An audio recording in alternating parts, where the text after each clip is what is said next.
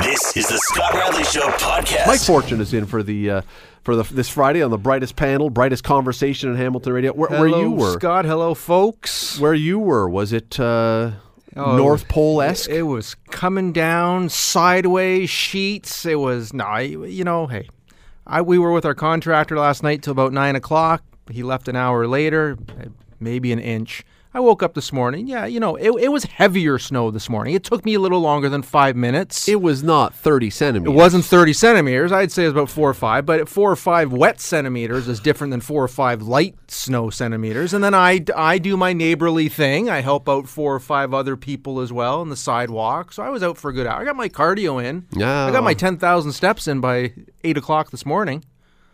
Am I wrong though that it does seem that every time we get warned of a massive storm, I it know doesn't happen? Scott Radley's biggest pet peeve is the weather and the weather people. Because you have asked this question. I've been on the show, what, three, four years now? I know this is a question that comes up. How they can send a man to the moon, but they can't predict the weather. I know this irks and bugs the heck out of you. Well, for a variety of reasons. Yes, because it just seems like okay, everyone's got to rush to the supermarket to load up on supplies because you could be housebound for a week now. My wife works at a bank. They were lined up until six o'clock. Like, why do you need money if you can't go anywhere? What are you gathering your cash in case if so I can burn it? I'm not even. It's an Armageddon.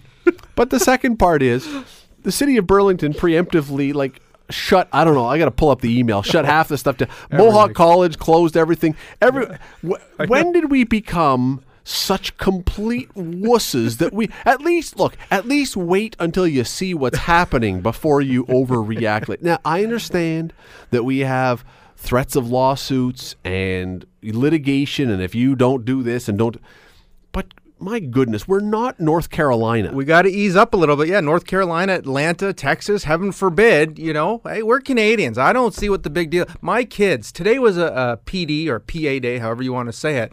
And they were they they thought we're going to get our first snow day and they remembered it doesn't matter. We I'm have a off PD anyway. day anyway. Yeah, I don't want snow. Then I'll have to shovel. Exactly. No snow today. Wait for Monday. Then we can have a snow day.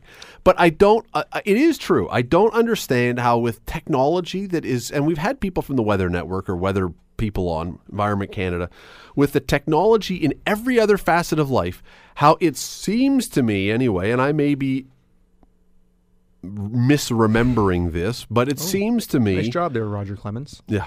It seems to me that once upon a time we had better forecasting of these things than we do now. I can't remember the last time we were uh, warned of a big storm that it actually turned out to be so. Do you think we we've gotten technology has gotten over too smart and we would that we it overthinks itself? It overproduces. It overthinks how much snow precipitation we're going to get. So what it just does, it says here we're going to get a blanket of snow. Good luck, folks. I don't know. I shouldn't I shouldn't give away this secret, but it's it's Give it away. Years gone by and it's no longer in place, so not to worry.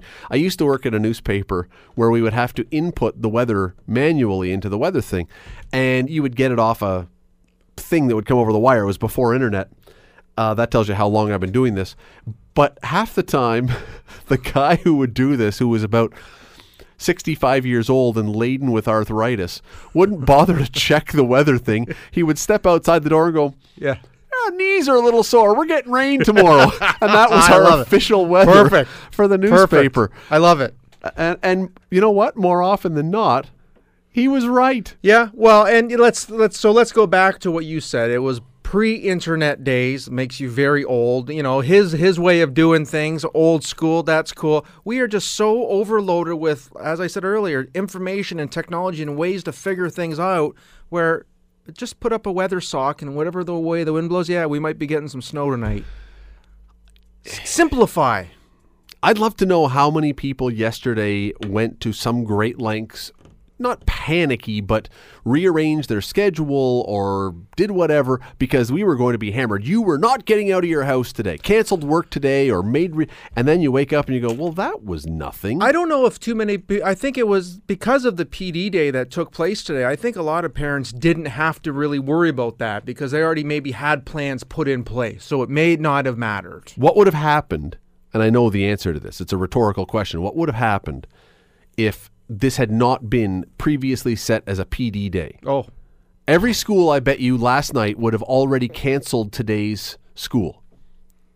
and then you wake up in the morning and say, "Sorry, why did we do that?" That would have happened. Am I wrong? That would have happened. I think it would have happened. I agree with you on that. I don't know how those who makes those decisions for the Catholic and public school boards, but it's quite possible that would have happened. And I understand again that at a certain point you have to make a call because you don't want people, school buses or whatever. But I somehow this has just become this thing where we are wussifying ourselves. That everything has to. I'm not. This is not talking about the days when your mom or your dad walked to school uphill ten miles both directions in knee-high snow with no shoes on. but surely a snowstorm is not a snowfall we can still deal with a snowfall in Canada. Did you not see that pink though that was coming across the screen last night on CHCH News? There was so much pink. Uh, That scares a lot of people. I can see why people It looked like cotton candy. It looked festive. they all get worked up inside. You're listening to The Scott Radley Show, weeknights from 6 to 8, only on 900 CHML. Let us move along here uh, to something far more serious and far more local. Uh, there was a topic, uh, Bill Kelly this morning, and I wanted to uh, give a nod to Bill. He had, I mean, Bill always has great shows, but Bill had a particularly great segment this morning that he was doing on a topic that has been going on for a while. We've been talking about it on this show throughout the week today, uh, the week this week, because it is to do, it starts with the roads. Our roads hmm. are just absolutely falling apart. There hmm. are potholes and everything else. That's where the thing starts. But where it went this week, I thought was fascinating. We're not going to talk about the roads specifically anymore. We've covered that. We had Dan McKinnon on, head of public works. We had Jason Farr on, Ward 2 counselor yesterday they were talking about the money and that kind of thing. But what I want to talk about is this because where Bill went and where Andrew Dreschel went in the spec today, counselors in the old city have an area rating discretionary fund of $1.7 million a year that they can use at their Discretion. at, well, it is More literally less, at their discretion. Yeah. And some of them use the money on things that they personally determine are worthwhile. Uh, Aidan Johnson in Ward 1, Jason Farr in Ward 2 have a policy where they go, it's a participatory budgeting where they ask their people in their ward what they want to do with it. Yep. But it came out this week that Aidan Johnson, whose ward it is that has Main Street West in front of McMaster, that is right now the dark side of the moon. It's horrible. It is rough. He has not, out of his discretionary $1.7 million a year fund, he has spent not one dime out of that thing, apparently, on roads. Mm-hmm. And a lot of the counselors are saying, What's going on? why not? And it goes back to this discretionary fund that we're talking about. And I just, I, I've ceased to understand how this is not just, and I'm not just talking for any particular counselor, but when you look at where some of these dollars have gone over the years, this looks like a very legal, but kind of transparently vote buying apparatus. It is a hmm. slush fund. No, but it, th- mm-hmm. you can use it for however you wish to. Yep. That uh, for every counselor in that thing, and if you want to, you can put it towards teams or towards other pet projects or towards whatever else. With the idea appearing to be, you can win over some people with it. Why? I don't understand why we have this now. And if we do have it, why should it be this wide open? Should it not have to? F- we'll give you 1.7 million a year, but you have to spend it through our public works department towards infrastructure. How wherever that infrastructure is you want to spend, knock yourself out. Mm-hmm. But this is not for you to ingratiate yourself to groups in your community to try and make yourself look good. Yeah. I, I, I really wish we had someone like Brad Clark on who could really explain this, I think, to both of us a lot more so we have a much better understanding. Uh, I liked your analogy there, Scott, how it does look like almost quote unquote vote buying. And it's legal. It's 100% legal. But there, there, and I, I remember Sandy Shaw had she's explained it a couple times why the process is, how it was put in place. I can't for the life of me remember it, um, but at the same time, if if that's how it is, and if that's how it's going to be, then so be it. Why is it not being put to something that is so needed right now? The landmines that we got on Main, that I don't know. I can't get into Councillor Johnson's mind. You can't. He must have a reason for why. Well, he, has other want to do things. He, he has other things he wants to spend it on, and that's fine. That's completely within his purview. But would, wouldn't you think then that he would actually give a detailed list to say, look, here's of the money, here's what it's all going to. We don't have any more, or can you not pull back and put it towards the roads? I don't know what the answers. Now he has, as I understand it, he has now taken money from that fund and put it towards roads. That there has been a move that he is now doing that. That this money is now going. So Yeah. good for good for him. I think some counselors got into his ear and said, hey, I think a lot of coun- well, it came up at council yesterday or the day before. It was Tuesday. quite a Wednesday. Mm-hmm. quite an interesting discussion that way. But leaving aside, and this is not about Councillor Johnson because there are eight councillors in the lower city, the old city, not just lower city, the old city. There are eight councillors who have this fund, which just seems to me to be way too loose, way too free to use as you wish for things that aren't necessarily where money needs to go. We are a city that is crying out for cash. We do not have money and we have look, we talked about this yesterday. We have the the wall at the Claremont Access last summer was falling in. We had a rock slide the other day. We had a sinkhole because of pipes mm-hmm. bursting. We've now got roads all over the city, not in any particular ward, all over the city that are falling apart. We should be taking every dime we have and putting it to the stuff that we need to do first, that we need to do first. And then we can start when all that stuff is paid for, when everything is working, we can say, okay, now I've got money left over open for up the slush fund, if you will. open up the f- the fun fund if you let let we can put stuff towards we can put stuff towards other things. We need to spend the money that we have, the tax dollars we have on infrastructure problems that we're way behind on. We're going to keep going with this. Got to take a quick break. You're listening to The Scott Radley Show, weeknights from 6 to 8, only on 900 CHML. discretionary fund that councillors in the old city of Hamilton, the eight wards in the old city, have. The now the other councillors don't have it, which also is a um, is an interesting situation for them that certain councillors are allowed to use this kind of money while others are not. But Mike, I come back to my point. We have it's been identified many many times that the city of Hamilton has something like I don't know the exact number, but something like a three billion dollar infrastructure deficit. Yep.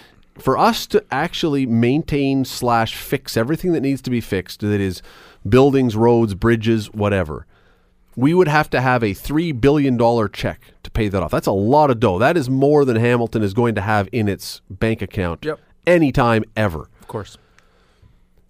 And so when that's the case, and when we have things that are falling apart, I just I, I would love to see a counselor bring forward a motion, as I said, saying you can keep your 1.7 million dollar discretionary fund, but that must go through public works into infrastructure. Choose whatever you think is your priority, but that's got to go to something in infrastructure, not to whatever you choose that might be a po- popular or bedazzling kind of thing to, to invest in. So I during that two minute timeout we had here, I quickly went to the World Wide Web and Dr. Google, and now I feel very enthralled and knowledgeable. um, so this participatory budget, from just what I'm gathering here in a nutshell, uh, it, it, it was put in place for everyday citizens like you, like me, people of high, medium, low incomes, different ethnic backgrounds to be able to come together. Just by reading this, I have a feeling that not enough Hamiltonians know what it is and what it is for. Therefore, they are not able to go and work the system properly. So, the people that know what the particip- say that five times fast. Know what the budget is. Yes. Don't want to get tongue tied anymore. Thank you. The people that know what the budget is, they are going to play that angle and they are going to work it. I think at times counselors look at that as their own money and we're going to do what we want, as opposed to taking more of the input, letting people know, hey, we have this money, folks. What can we do? What should we do about it? Let's get the meeting started. Let's get the talks going and move forward that way. And perhaps, and I'm not saying every counselor is like this because I do know they have opened it up to to some votes and all that, but perhaps counselors are kind of keeping this to themselves, don't really want it broadcasted so they Well, can it has it been lately. Yeah, it is It now. has been lately. It is now. And maybe that's what we need. So more think so. people know in, in in all these different wards that hey, wait a second, there's an issue. Wait, we know that we have this money. Let's get the meeting. Let's get the counselor on board. Let's start going through the process as opposed to it just being a blank check for the counselor to use at some point to their discretion. Here is the trouble, and I generally I, I am in favor at times of things like referenda.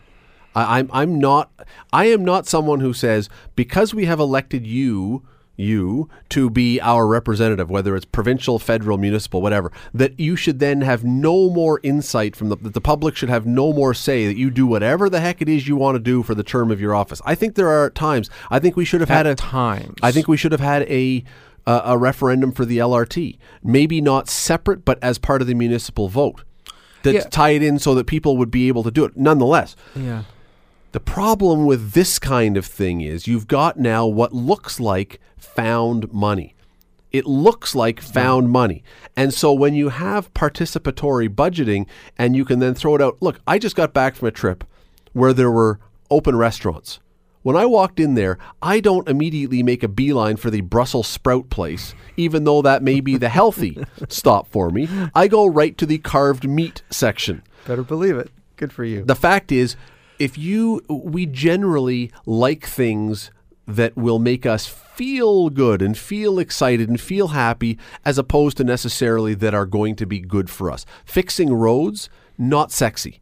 Fixing bridges, not sexy, but essential. I think it's become a sexy thing now because you got so many people with uh, banged up rims, tires, and their their cars are being torn Okay. apart. So it is sexy now. It's It a is- hot topic now. That's right. But once you get sick, you start to take medicine, you start to take vitamins prior to getting sick. Whoever takes echinacea, now if you believe in this stuff or not, but whoever takes echinacea until they start having a cold. Oh yeah, once I start feeling a cough, I'm then you take up. it. That's but right. you don't take it until you start to feel it. So yes, roads right now, Yeah. definitely we want to fix them, but when you look at a road that looks okay and you say we got to put money towards this cuz in 2 years it's going to fall apart, people say, "No, come on, it's fine. Why are we wasting money on perfectly good roads?" But we don't know what's happening underneath of, the road. That's part of the infrastructure as well. Exactly, but that's when you take it to a participatory, when you take it to the public who doesn't know that, and it looks fine, and you have other interests that you want to pursue in your ward, you say, I want to use the money for that. That's way more Then, fun. then that's where the elected official, him or herself, has to, as a leader, say, "Look, here's the money. Here's what we need to do, and here's why." Take uh, take underground cameras, do a tour, take photos. Here's why we have to put it into this stretch of road because of this, not for now. And then you have to sell. It's it's it's getting in, getting your opinion in, and getting people to buy into your thought. That's why we elect these officials, so they can help create things for you know us. what's going to be very interesting to me? And uh, people go crazy when you even mention this. When you even mention the bike paths, the bike lanes, people lose their minds because you've got people very much in favor or very much opposed. You don't have too many people who are like, oh, whatever. the first time we start having potholes in the bike lane, Oh, oh my gosh! what is how how quickly is City Hall going to respond to that? I'm telling you, if that SoBi bike hits a pothole, all heck is going to break loose. Something's going to break loose. I, I, I, I did. But you, they're going to go. They will go. The city will be under immense pressure to fix the bike lanes if there are potholes.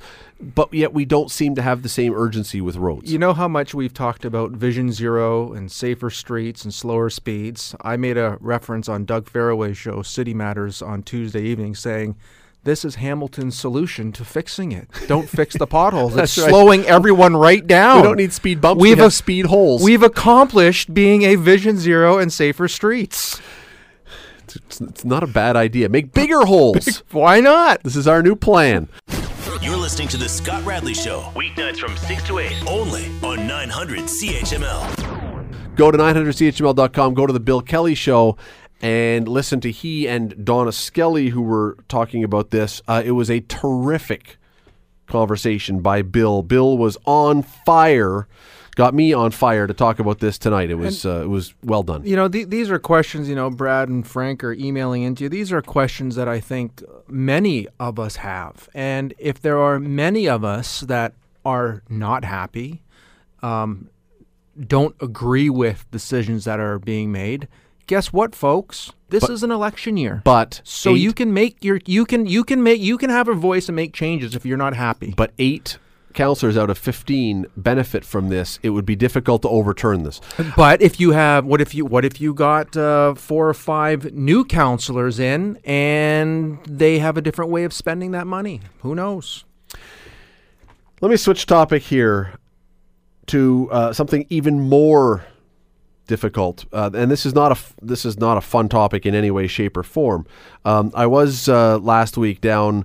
We were in Florida, in the Florida area, near that high school where the shooting was, where the uh, where the those kids were killed. And here here's the tricky part of this whole thing. I think most people, many of us, all of us, I assume, want something to be done about fixing guns in the states, wants something to be done that would make this better. And we're hearing lots and lots and lots of people saying it's got to be fixed. It's got to be fixed. You got to do something. You got to ban guns. You got to do what.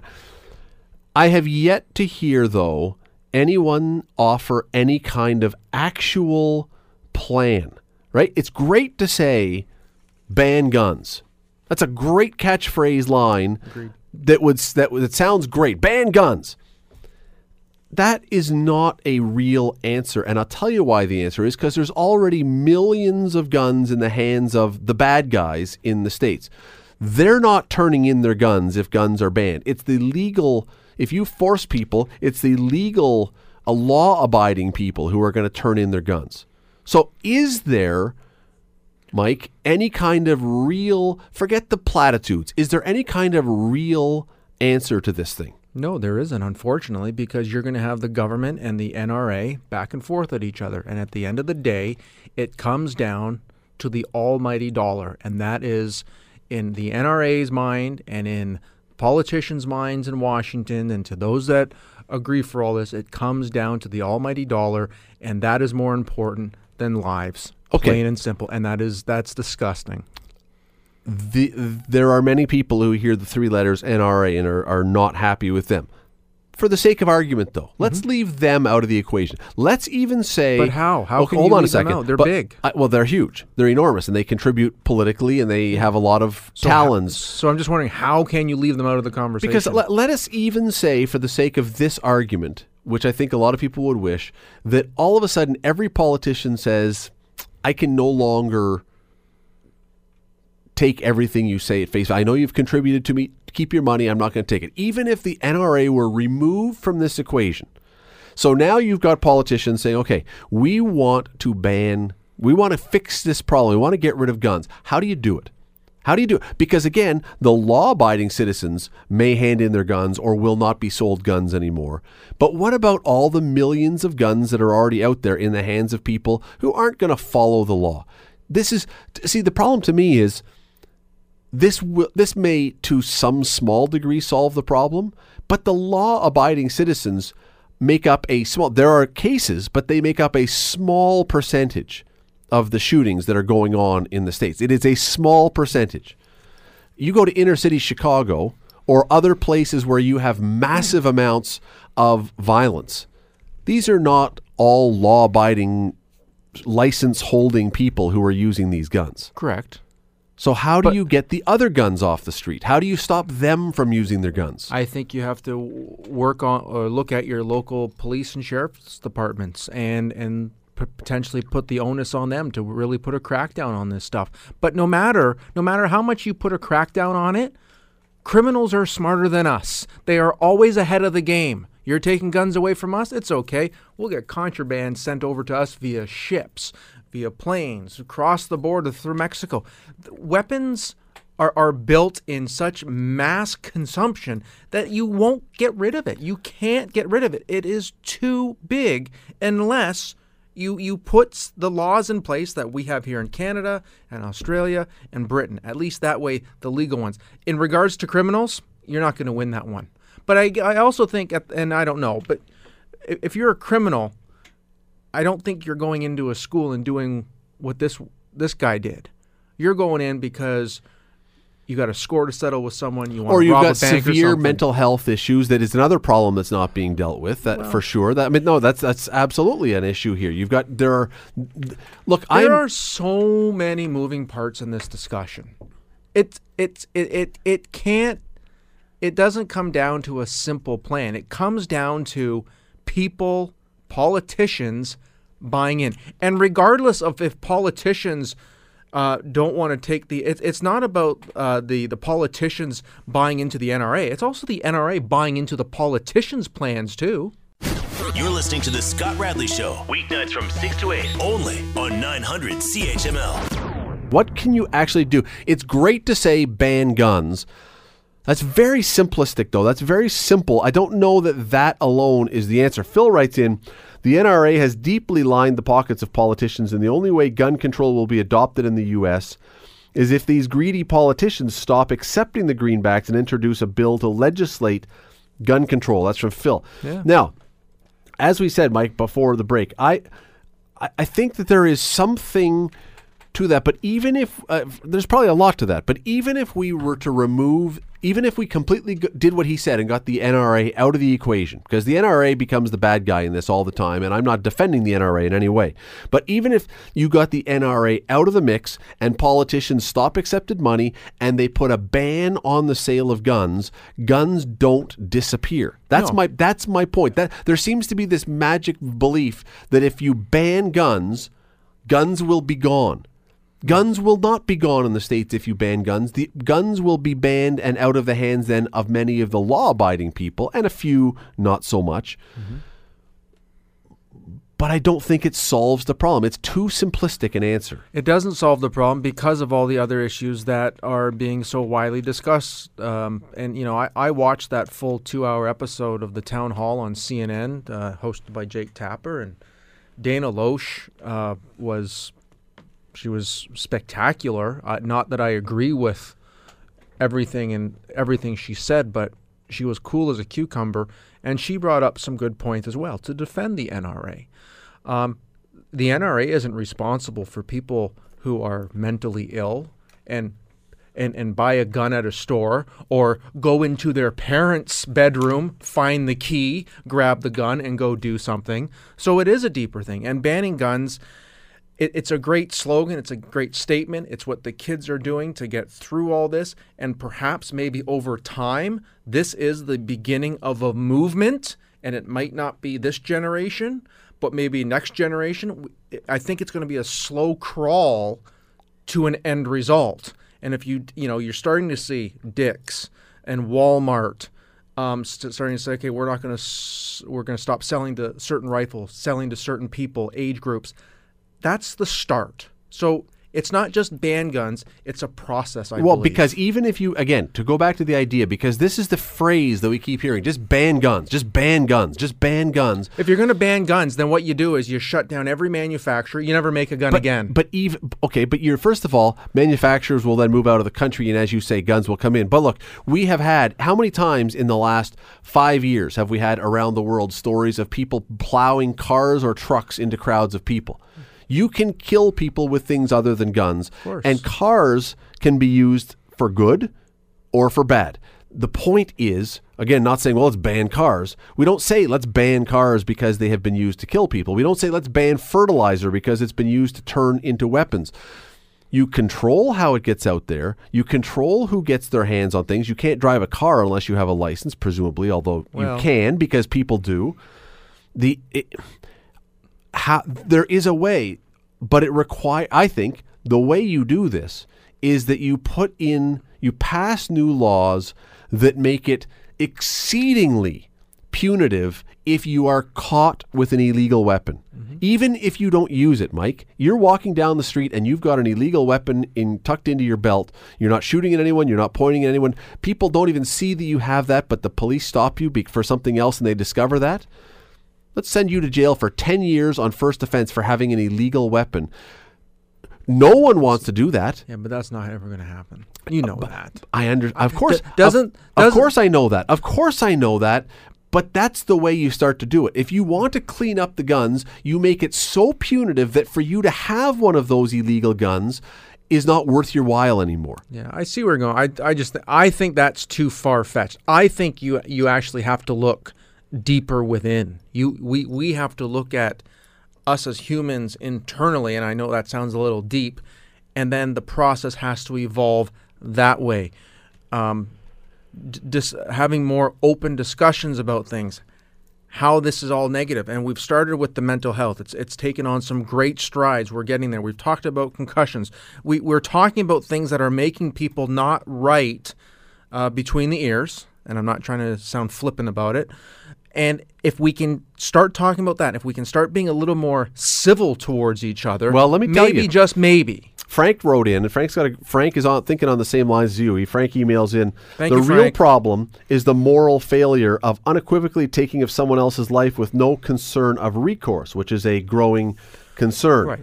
So Uh, does that not start at home with better parenting? Does that not continue on when you're in public elementary school, uh, into high school? Of course it does. It, so it it, it But starts it- at home. It starts at home as a parent watching what your kids are doing on the internet. But Mike, there are lots of places all over the world in, in North America where you don't have parental pe- people who are giving I you it. parental instruction on how to live. Phil writes in again and he says, "Look, if you have an amnesty program and say, look, you can hand in your gun right now, that is fine. But there are places, and again, follow the news on inner city Chicago.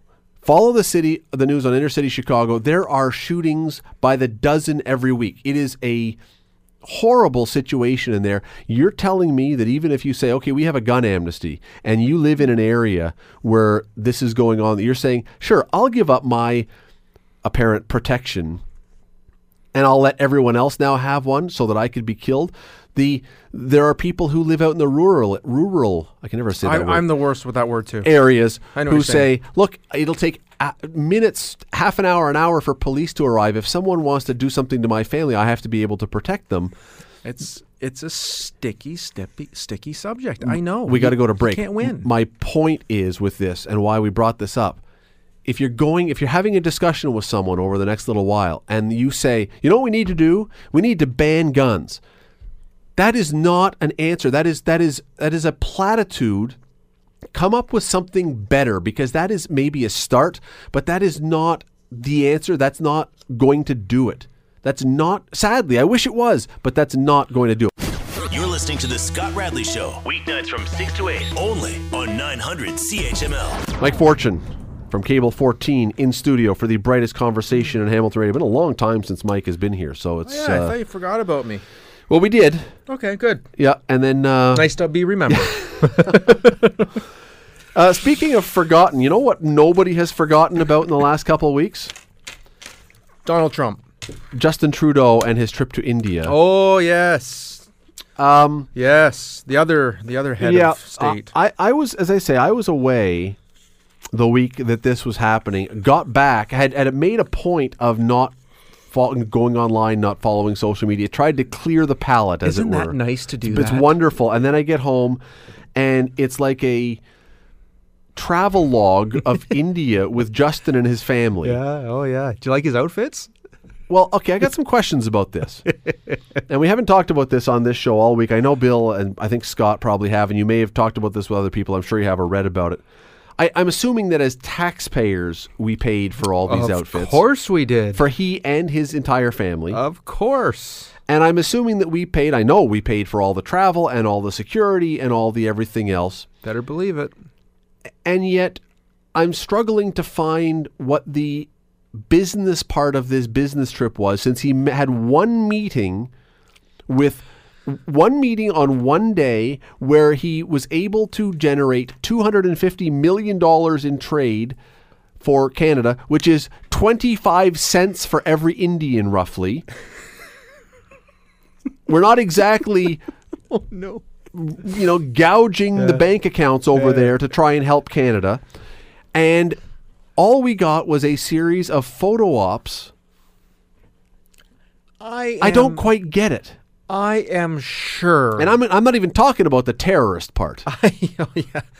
I am sure there had to be more that maybe went on during this visit than we were told about. There But had why to be. wouldn't they tell us about it then? Wh- Why do they have to tell us everything that goes on in everyone's Oh, life? because I know this he's is- an elected official. I know he's our prime And minister. because this is a complete disaster, you are trying to now tread water. You tell us if there's something else that, hey, listen, don't jump to conclusions. We've got $20 billion of investment that's being lined up. Tell us, give us something that says this trip was not simply Justin Trudeau making himself look like an idiot in front of the rest of the world and representing us. Look, maybe he, maybe there is a hidden agenda to this, Uh, and what, and I, what it is, who truly knows? It's goodwill, being a goodwill ambassador. I'm assuming, shaking the hands like any politician does, getting selfies like he does, getting Canada's name out there. Am I? I'm really stretching here to try to to, to help this guy, aren't I? Who I've never met and couldn't care less about. But listen, these things happen on a regular basis. When a mayor goes to another city to promote Hamilton or Toronto or whatever, Calgary, I'm just throwing out the names here. Sometimes it's just it's just it's just getting your face out there representing Canada. At the end of the day, I don't think it was that big of a deal. I'm It not was- that was- embarrassed by it. You want you want it you want to go to someone else's land and dress like they do fine. It what would happen if the tables reversed and the prime minister from India came here and we put him on a moose with Where- a hat on and a lumberjack hat jacket. and a lumberjack here And holding a hockey stick, we'd Hold- say, Are you saying a moron? saying A. Are you a moron? Would, would all of India be in an uproar and say you're embarrassing us? Okay, now- sometimes you just have to play the game. I now, think. Mike, I would argue with that. I would say we've seen some pictures since from the defenders of Justin Trudeau. We've seen pictures of Stephen Harper in native wear from certain trips he was on, and Jean Chrétien and other leaders. I agree. The difference is when they go, maybe one day for one event they put on the garb and it's part of the thing. They don't actually do it. They don't go out and literally clean out every fashion outlet from that country.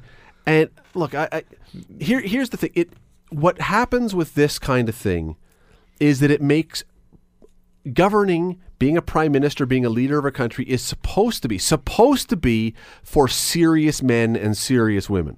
It is supposed to be a serious job that you look at these people and you say i trust your judgment your intellect your all those things that you are going to represent us properly. I look at this trip this flighty, fluffy, social media geared thing. And I say, now you're coming home and you've got Donald Trump threatening tariffs for Canada that could cripple the steel industry, cripple part of Canada's economy. Do I believe, after seeing your performance in India, that you're a man who has the wherewithal to properly stand up to a leader who is like Donald Trump that can be unpredictable. Do I believe that you are a man who can do that? And based on India, I go, no, you're a guy who will pose with Donald Trump, will do the big handshake thing to make sure you win the handshake. But do I believe that you are going to st- do Canada anything by, by? No, I just I look at this. I think you made Why- yourself look foolish. But but why does everything have to be so serious? Maybe it's nice. Isn't it nice to see a softer side of someone from time to time? Not every job is supposed. You're you're not voting. when have we seen the harder side of Justin Trudeau? That's Well, the that's that- the problem. This is a- maybe that's a better question. This is a an ongoing thing. It's all about the socks. It's all about the the the costumes. It's all about this. Uh, if a if a person, if Margaret Thatcher, let's pick someone. I'm trying to think of someone who would be my idea of someone who is like hard leader, tough leader, I, the Iron Lady. Could you imagine, even if Margaret Thatcher had gone to India and put on the garb, she wouldn't have done it every single day. She wouldn't have simply gone around and posed at monuments. She would have had meetings. She would have done something for Britain. And you would have had the end of that trip, you would have said, okay, maybe Margaret Thatcher looked a little silly when she dressed up like that, but we know what that trip was about. And she, we don't, there's nothing of substance. Every time he does this, it seems like there's less substance. And you want to know something? This is not just me talking now, Mike. There's a new poll out I today. get it. There's a new poll out today that says if the election was held today, Justin Trudeau would lose handily to the Conservatives. His polling has gone. Yeah. But the election isn't today, and it isn't tomorrow. It's a year from now, and they can they can spin this media train all they want moving forward. And when push comes to shove, and when it is time to kick it into high gear, this India trip will be so pushed down to the depths. Oh, by bowels. the by the liberals it will, but not by the NDP and the conservatives. It- but it- you it- will never it forget this because oh, then the end because then they'll go after the NDP and they'll go after the the PCs. It will it will just turn into one big circus. And you know, and and I see what you're saying and I hear what other people are saying, but you know, by Justin Trudeau dressing up in in the garb, you know, we have to remember that's how a whole other country dresses on a daily basis. No, so we're no, all no. Even the Well- Indian writers were saying you're dressing more Indian than Indians. This was a over the top thing, and you know what he did? So why you don't he think it? he's being told you should tone it down yet, or do you, do you- like we don't know how the clothes were presented? Given was he going out to? You know what? I'm convinced I know why he did this. I'm absolutely convinced I know why he did this. He is competing with an NDP leader who has ties to that part of the world. Canada has a large Indian slash Sikh population who so. largely vote Liberal slash NDP. Justin Trudeau was going over there to come up with photos and proof that I am. You don't have to go to Jagmeet Singh. I am still your guy. So what's wrong with that? He, if, he, if if you're playing the political game, What's wrong with that? What's wrong with getting those photos and doing that? so you have something in your. I'll tell you exactly what's wrong with that because if you're going on a trip as our leader, as the Prime Minister of Canada, on the taxpayer's dime, not the Liberal Party's dime, the mm-hmm. taxpayer's dime, I expect you to be working for the betterment of Canada, not for the betterment of Justin Trudeau and the Liberal Party. This is not about you going somewhere on our money to come up with a commercial for down the road for the election. If he had gone there and dressed all up in the costumes he wanted and had meeting after meeting after meeting and brought forward all kinds of trade things for Canada, I would have no issue with this whatsoever. He could dress, he could wear nothing. I don't care if the emperor had no clothes. he could walk around India bare naked and he can come back with all kinds of stuff for Canada, I'm fine with that. But if this is simply as a politically motivated re-election campaign kickoff, that's where I have an issue with this. Hey, look, it's possible that, that it's that's part of it, but then I also think there is some relationship building involved as well. Continuing to build and groom that relationship with with our partners in India. And and and if if if uh, if Mr. Singh wanted to uh, build a relationship with uh, our friends in Jamaica and wanted to take off his turban and put in dreads and all that, would we all be up in arms? Yes. And, and if he had some meetings around it as well, like you know, I Well, we, yes, we actually would because that would be against his religion. It would look like it was such a bald-faced attempt to. I'm just trying to paint a picture. I, I know, but I'm saying if he were to do something like that, we would all say, "Look, you are." Not being yourself you are not representing us you're doing you're doing all these things and it's transparently evident of what you're trying to do here and again I think you're if- trying to build some relationships. You're you're you're you're you're playing the political game, no matter what side you want to go. You want the photo ops. You want to have a couple meetings. You want to create goodwill. You you want to look good to your your your constituents back in Canada who are of Indian descent. could Justin Trudeau not have had the photo ops and had the costumes and had all that and still had multitudinous meetings with gov- with with government people and business people and everything else could could he not have if you're going to go and again it's on taxpayers money and I guarantee you it's not an inexpensive trip to fly all your security and everything else there and and interestingly to fly an Indian chef, uh, an Indo Canadian chef, over to India to cook Indian food because in a country of a billion people, you couldn't find one person to Oh, cook Indian on, food Scott. for you. Like, again, it's, it's that's a security precaution.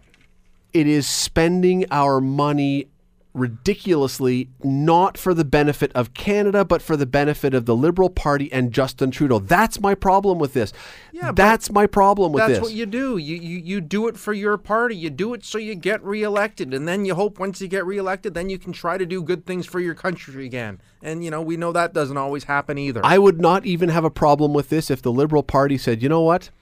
Turned out that the opportunities that we were really hoping for as far as dealing with companies and stuff didn't turn out. So the Liberal Party is going to dump in a couple hundred thousand dollars as our contribution to this.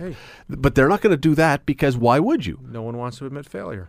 well, why would you? Because you don't have to. Because the Canadians will pay for this. Uh, I see where you're coming from, and I, hey, it personally, it doesn't truly bother me that much. And people are probably thinking, "Fortune, you're a, a bozo," and that's fine. Things like that don't bother me. You want to go to India, you want to shake some hands, you want to wear up, fine. okay, one other question. Yes, One other question about this. Why on this trip, other than the Jagmeet Singh thing, that I really believe that is what's underlying this whole issue, you have a a, a, a person from that well with ties to that with connections to that part of the world you are trying to look like you are a safe candidate you don't have to go there if you are also of Sikh or Indian descent if Justin Trudeau goes to England is he going to show up one day dressed as a London Bobby now, and one day as a Buckingham Palace guard, and one day in the Beatles 1964 outfits with his hair down and mop top, and like it? I think you're why? stretching. No, I'm not. Because why in one particular country would you go all out in the costume, in the appearance of their country, or as the stereotype is? Why would you not do that elsewhere? Why would you not do that at every country you go to then? It- It seems to me you've set a standard that says, I believe that you need to ingratiate yourself to the people by being exactly like those people. So that should be then a standard that we are now going to follow. When I go to Japan, I'm going to wear a kimono everywhere I go. When I go to, as you say, Jamaica, I'm going to wear a, you know a hat with dreads coming out the side. It, it's ludicrous. we would we would laugh at it. You're laughing at it because it's such a ludicrous no, picture. Because I, uh, while you're talking about that, I'm also going back to early in the conversation when you talked about uh, what Pierre Trudeau did as he dressed up and Stephen Harper, and then I'm starting to think it only seems like it's Canadian prime Canadian heads of state that go and do this. You would never see Trump do this. You would never see Margaret. oh no, no, they do. Well, they they yeah, do to a but not- degree, well, yeah, okay, so yeah, you saw Trump when he was uh, at the wall there. He put for the Jewish. He put Eh, the, which is custom. Which, is custom. right? but there is custom and there is full immersion. This is like a baptism. One is sprinkling and one is Maybe dunking. he wants to fully immerse himself to get the full feel and the full effect, so he does feel m- more like one. I don't know. I don't like this topic, Scott. You don't like this Change it. topic? No. Are we done? we can be done with this one. I, I would like. I, I I will I will wait though as we go to break. I will be interested next time Justin Trudeau goes on an international tour okay. and doesn't dress in the garb of their people. We have to for the media there to say why are you not dressed up like this? We have to come up with some sort of a little wager, perhaps, between you and I. We'll get Will in on this as well, maybe. See if we can put a little wager. Next time Justin Trudeau does an international Will he visit, be- will he dress up as for the whole thing. for the whole thing? When oh, he goes so, to when he goes to Hawaii, will he be wearing grass skirts and coconut bra? and and lots of leis. Hey, Elvis did when he was well. You always get the leis. Well, yeah, but that's That's custom custom. again. But you don't. If you get the flowers put around your neck, it doesn't mean you have to say, "Excuse me for a sec. I'm running into the back of the plane to change into my grass skirt so I can do a hula dance." And you know, it, it's it. The point is, it's it almost seemed. Somebody just wrote in here. uh, I mean, it almost seemed patronizing to the Indian people. And that's how I That's that's part of it, Phil. I'm glad you mentioned that word because that's how I see Phil it. isn't telling me to shut up as well. Well, he, he says, "Oh, Mike, shut up." Oh, okay, Uh, no, he didn't say that. that I will expect to see our prime minister dressed in full regalia in every country he goes to. It's going to be like Halloween on every international voyage. now you're just being silly. this was silly. Some people think it was. Some people think it wasn't. Doesn't bother me. I want to see him for now. We'll leave this for now. I'll I'll, I'll, accede to your wishes and we'll move What? on. I know we can keep going. no, no, no. We, we're going to go to something We're up else. against But I, the clock. Okay. this now though as i say i don't i don't when it comes now to, to negotiating with nafta and with tariffs and with everything else When I just you don't I just don't get the sense that he's a serious man. That's the problem. He may have people around him who will do the work of the negotiations, and that's fine. Every government does that. It's not always the prime Listen, minister that does that kind of thing. But he but knows who his voting base is. and who's that? It's probably the it's it's the pot smokers. It's the youngsters. Yep, yep. It's it's it's the it's the women. Yep. Um, and now he's trying to broaden that. Yep. Yep.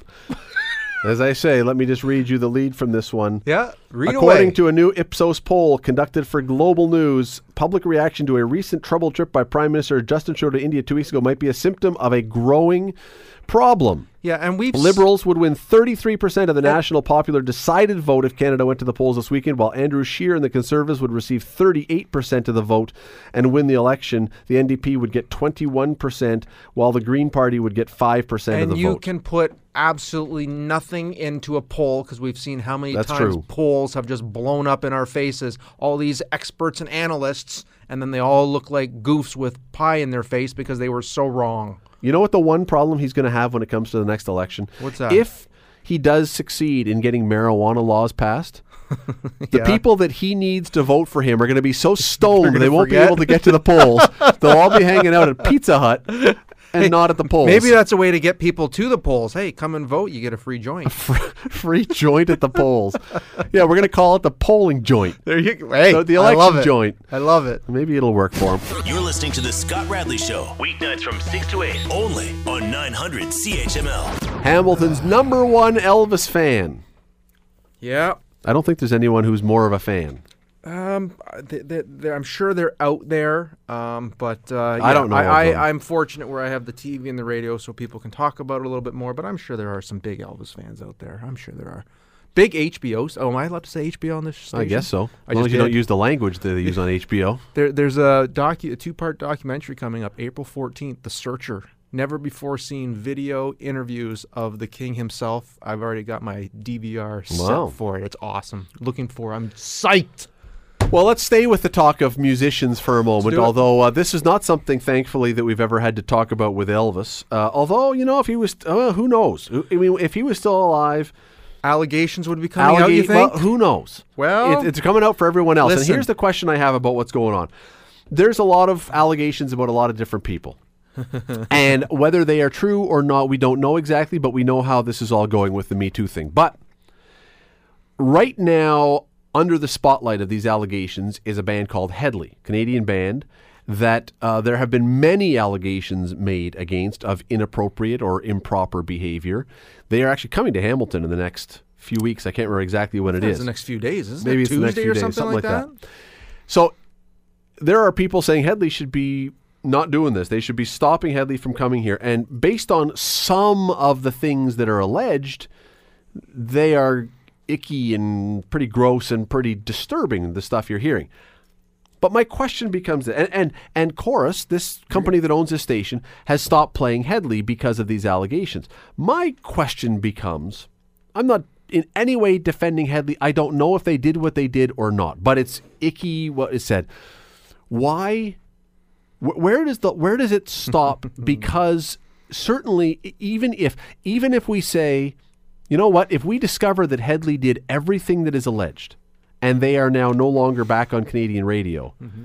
there are many many many shall I continue? Many mm-hmm. many other musicians who over the course of time have done things that we would today look at and say that's that's not allowed. That's not good. That's really bad. M- in time will all of those people as these allegations come out in time will all of those people be banned from radio? Can we go t- back talking about Justin Trudeau, please?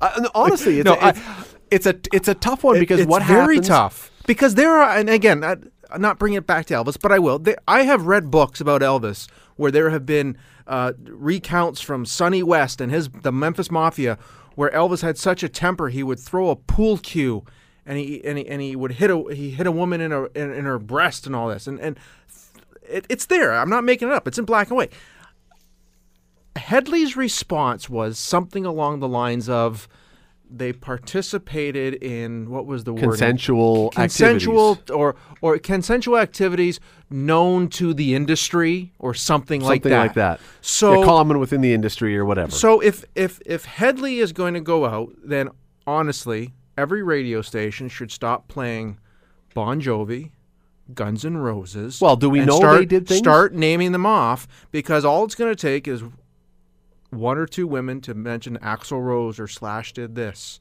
Or you know, or or And I don't know if David of Lee those- Roth. I don't know if those guys No, did and we those don't. and again, but- and and I'm, I, I, but if you are going with that mentality and that rock star lifestyle, and we see how things happen on stage and we hear stories about how things happen behind the stage. I am sure that this happens more often than not.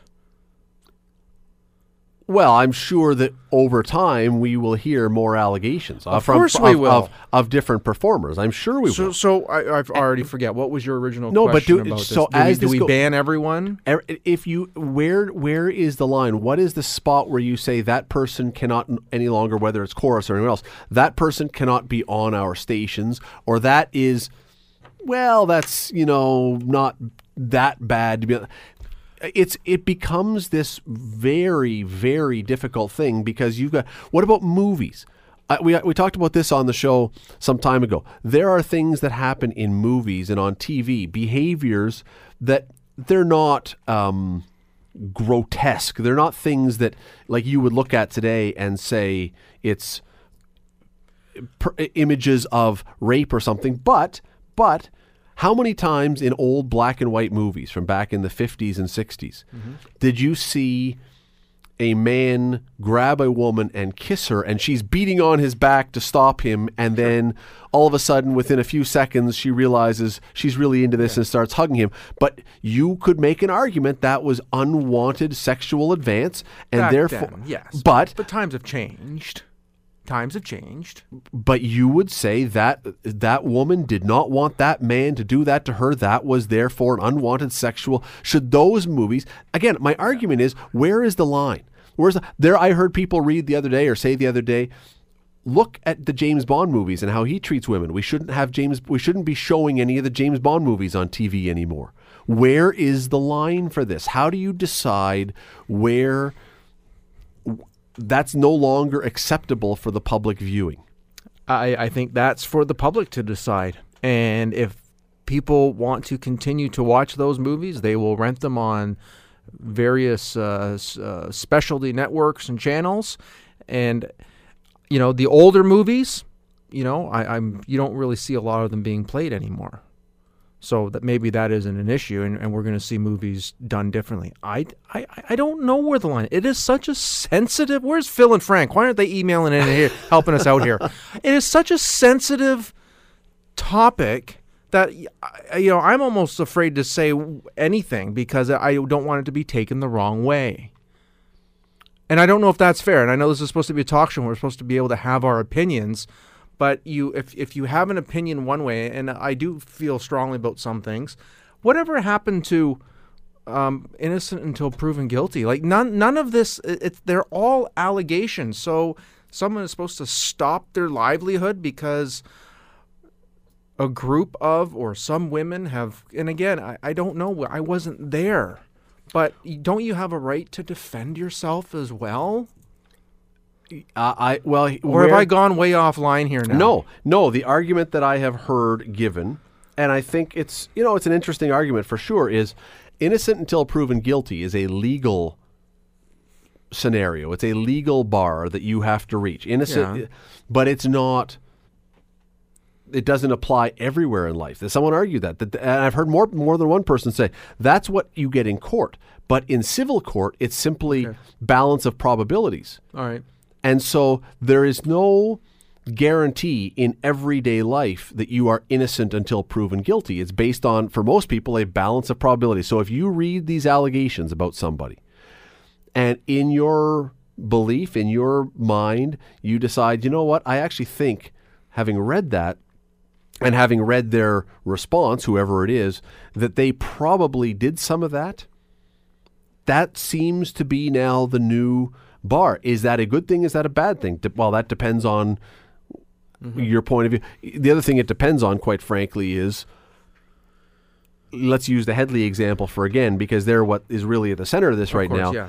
If you are a diehard Hedley fan, innocent until proven guilty is the standard we're going to hold, we're going to cling to. If you couldn't care less about Hedley and you just read these allegations, you're probably saying, ugh, balance of probabilities, they, they shouldn't be coming here. You know, I th- if if you're a diehard Hedley fan, I think you always will be, and you'll want the concerts to continue. I'm I'm a big Elvis fan. I've read a lot of his books. I've read some disturbing things, but that doesn't take away from what I think of him as an artist. When I was going to say that. stage. Can you separate the I can. man or the woman from the art? Yeah, I can.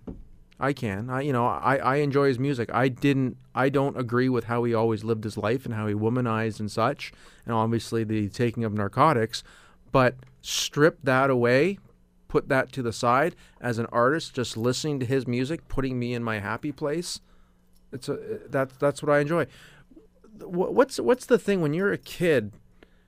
Uh, man, girl or boy, what, what what what do you want to do? You want to be a rock star. You want to get up on stage, Or an You- athlete, an or- ath- yeah. You want people adoring you, and then when you reach that pinnacle, then you have the women or the men throwing themselves at you. It is what is very interesting to me about this, And it's a i- circle. It's a circle we we have had since, and this is not old man commentary. This is just real life social commentary. We have had since the when since the fifties, sixties, a movement towards, especially in the '60s, that we are going to free up sexuality. We're going to make it more available, more free. You can do it. It's up to you. But it has. Um, you can t- decide whether or not you think that was a good idea or not. But as you open the gates more and more, you do make it more and more difficult to know what the rules are. That does not mean now. I th- I would argue that from the dawn of time, men have always known that rape, for example, is not an acceptable behavior. There's no there's nobody out there who has ever believed, I don't think, that rape is okay. Mm-hmm. I don't think. If the, if there is, I don't know how they came to that conclusion because I think it's a socially accepted belief that that is just no matter who you are. I think that groping a woman or or that kind of thing, I think 99% of men would say that's not okay. Or how that's you- never been okay. How you verbally talk to a man or woman. But see, that's that's the more gray area that we've over how the is that years. more gray? If you start using some words, if, if you start using Trump words, or if you start using locker room talk, But I'm saying over the years, there was a time when that was much more acceptable than it is now. It's not acceptable now, but there was a time when you had different words for women. You could talk to women differently. There were times when presumably it was way before my time, but you watch some of the old movies that are presumably based on something. You could smack your secretary on the butt as she walked by if you wanted to, and that was, you know, they just had to deal with that. The women would think. The issue is this is a very we have over the years opened the door to very complicated things. Some are black and white. Some are absolutely clear cut. There's no question about it. It's never been okay. It's never been allowed. It's never been socially acceptable. Other things were kind of more socially acceptable, but now we look back and go, no, that was not right. Mm-hmm. So if you were an artist who was doing these things in the 70s, should we not listen to your music because today 40 years later those behaviors disturb us so we say you can't be listened to anymore. It's a it's such should ty cobb should we if you're a baseball fan ty cobb was a racist. Mm-hmm. He was a bunch of other things. Should we applaud or be or appreciate ty cobb's baseball abilities and have him in the hall of fame or should we say no by today's standards ty cobb should not be allowed to be in there? I think I think we, we need to be able to talk about Ty Cobb and, and these bands from, from way back when and, and learn and grow from history. I don't know. I mean, I expect there will be more musicians that will, because it's that kind of lifestyle that we've heard over the years. There's, it's it's not a made up thing. The rock and roll lifestyle. It's not. The, the the stereotype exists because Of what I alluded to earlier. because it exists. It exists, yeah. There will be more. I don't know where the li- I don't know where the line becomes. I know we're tight on time here. I, I read an article and I forget the lady's name. I got to try to find it. She referenced how you should uh, how you should treat a woman. If if if you don't, don't already know how, treat a woman like you would treat Dwayne the Rock Johnson. You walk you you you would go think about that for a second. And she wrote out five or six really good points on how you would approach and interact with the Rock when you meet a woman, when you're talking to a woman, do that same thing. Stand up tall, be polite, you know. Y- you wouldn't go out and slap the rock on the butt. I would hope not, or else he would tell you what the Rock was cooking, and it wouldn't be good. Jabroni. It would not be good. The Scott Radley Show. The Scott Radley Show. Weeknights from 6 to 8 on 900 CHML.